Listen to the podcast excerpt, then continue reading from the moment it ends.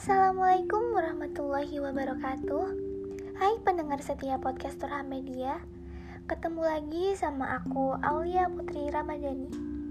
Pada podcast kali ini Aku akan membawakan tema tentang Hari Kesehatan Nasional.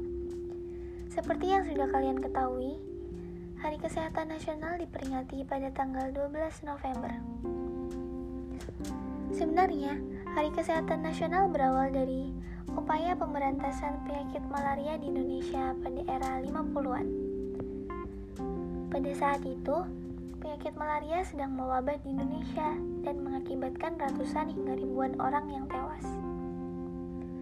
Karena banyak korban yang tumbang pada saat itu, pemerintah memulai pemberantasan penyakit malaria dengan melakukan beragam upaya. Salah satunya dengan menggunakan obat jenis diklorodifenyl trichloroetana atau bisa disebut sebagai DDT. Penyemprotan obat ini dilakukan secara massal ke rumah-rumah penduduk yang ada di Pulau Jawa, Bali, dan Lampung. Upaya pembasmian penyakit malaria ini dimulai pada tahun 1959 dengan dibentuknya Dinas Pembasmian Malaria oleh pemerintah.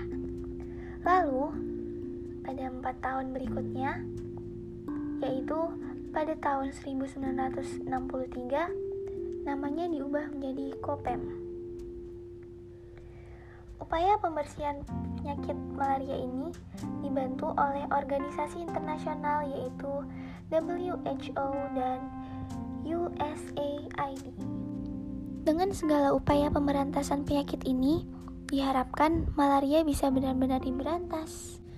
Nah, udah tahu kan asal-usul Hari Kesehatan Nasional?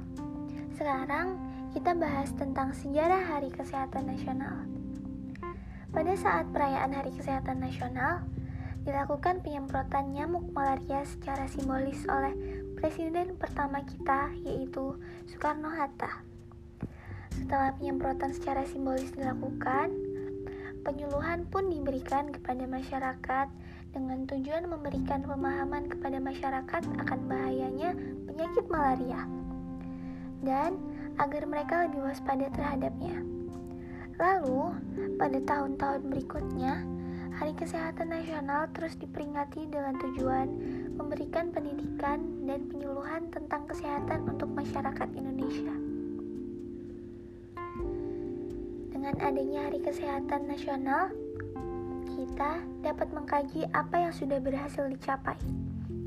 Berdasarkan data dari Departemen Kesehatan, saat ini masyarakat sudah mudah untuk mengakses fasilitas kesehatan.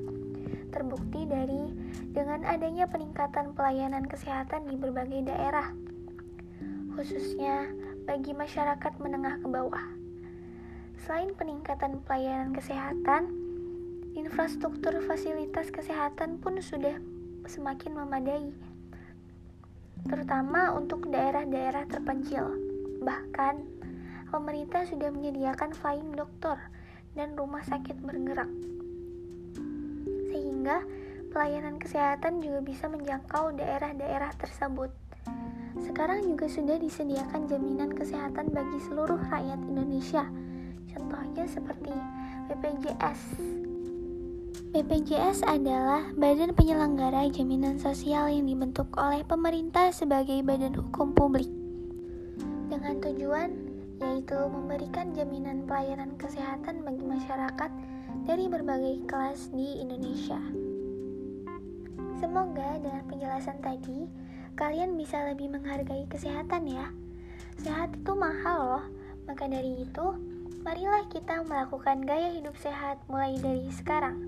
Apalagi kita sedang berada di era pandemi seperti ini. Seperti yang sudah kalian ketahui, bahwa era pandemi saat ini sangat berbahaya dan sudah memakan banyak korban jiwa. Kita harus sadar bahwa pandemi ini benar-benar ada. Jika memang kalian tidak percaya, Setidaknya tetap patuhi protokol kesehatan ya, agar tidak menularkan atau membawa virus COVID kepada orang lain. Jadilah manusia yang bijak dan peduli antar sekitar, karena kita saat ini hidup berdampingan dengan manusia lain. Stay safe, stay healthy. Mohon maaf jika ada salah kata. Saya Aulia Putri pamit undur diri. Wassalamualaikum warahmatullahi wabarakatuh.